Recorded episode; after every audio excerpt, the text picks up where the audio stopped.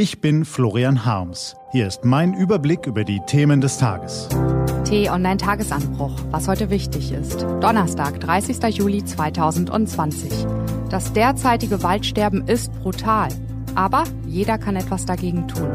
Gelesen von Ibi Strüving. Was war? Manchmal muss man ins Gestern schauen, um das Heute zu verstehen. Richten wir also den Blick in die Vergangenheit und schauen 200 Jahre zurück. Im frühen 19. Jahrhundert war der deutsche Wald ziemlich am Ende. Kahle Kronen, abgestorbene Äste, öde Lichtungen, wohin man auch schaute.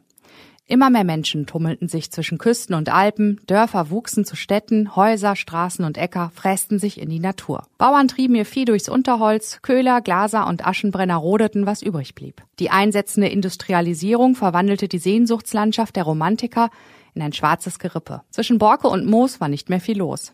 Das war nicht nur unter ästhetischen Gesichtspunkten doof, schließlich galt Holz als wichtigste Energiequelle und unersetzlicher Baustoff in den deutschen Kleinstaaten.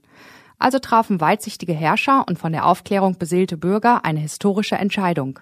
Sie begründeten die Forstwirtschaft und ließen Deutschlands Wälder systematisch aufforsten. Das Konzept der Nachhaltigkeit ist keinesfalls eine Erfindung grüner Politiker oder demonstrierender Schüler.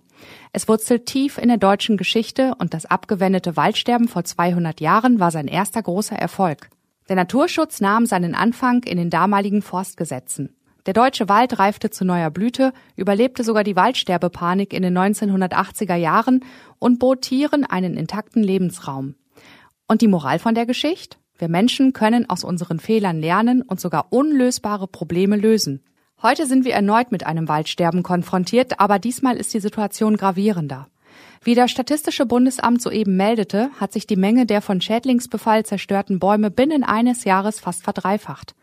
Das Volumen des von Insekten zerfressenen und zwangsläufig geschlagenen Holzes stieg von 11 Millionen Kubikmetern im Jahr 2018 auf 32 Millionen im Jahr 2019. Nun gehen solche staubtrockenen Zahlen leider den Gang, den alle staubtrockenen Zahlen gehen. Zum einen Ohr hinein, zum anderen hinaus. Das ist menschlich, aber es ist nicht gut. Denn sie dokumentieren eine Entwicklung, die man mit Fug und Recht dramatisch nennen kann. Nahezu überall in unserem schönen Land verfällt der Wald. Binnen Monaten und Jahren verwandelt sich dichtes Grün in Ödnis. Der Anteil von Bäumen mit deutlichen Kronenverlichtungen ist im Landwirtschaftsministerium zufolge auf 36 Prozent gestiegen, also mehr als ein Drittel. Um den Rest steht es kaum besser. Nur noch rund ein Fünftel aller Bäume in Deutschland hat eine intakte Krone. Grund ist mangelndes Nass. Stehen Bäume zu lange im Trockenen, fällt der Druck ab, mit dem das Wasser von den Wurzeln in die Kronen saust. Erst hängen Blätter, Nadeln und Äste, dann fallen sie ab. Schlecht für die Pflanzen, toll für die Borkenkäfer und andere Übeltäter. Sie machen sich über ganze Waldregionen her und zerfressen stattliche Riesen binnen Wochen. Aus der Borkenkäferfamilie in einer einzigen Fichte kann eine Population von anderthalb Millionen Tierchen entstehen, die Tausende von Bäumen im Umkreis befallen. Gerne würde man das Problem so beherzt anpacken, wie es unsere Vorfahren vor 200 Jahren getan haben. Leider ist das heute viel schwieriger, weil die Ursache komplexer ist. Schuld an der Wochen-, Monate und jahrelangen Trockenheit ist die Klimakrise. Deshalb wird das Problem nicht zu lösen sein, wenn nur wir deutschen Waldliebhaber uns ordentlich anstrengen.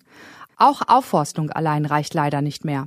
Auf der anderen Seite besitzen wir heute ungleich mehr Wissen und technische Möglichkeiten als unsere Ahnen vor 200 Jahren. Das hilft uns allerdings nur dann, wenn wir bereit sind, unseren Lebenswandel zu verändern und die Bürger anderer Länder animieren, es uns gleich zu tun. Dazu kann jeder beitragen und es ist gar nicht so schwer. Nehmen Sie zum Beispiel den Luftverkehr. Der trägt in normalen Zeiten rund acht Prozent zur Erderhitzung bei.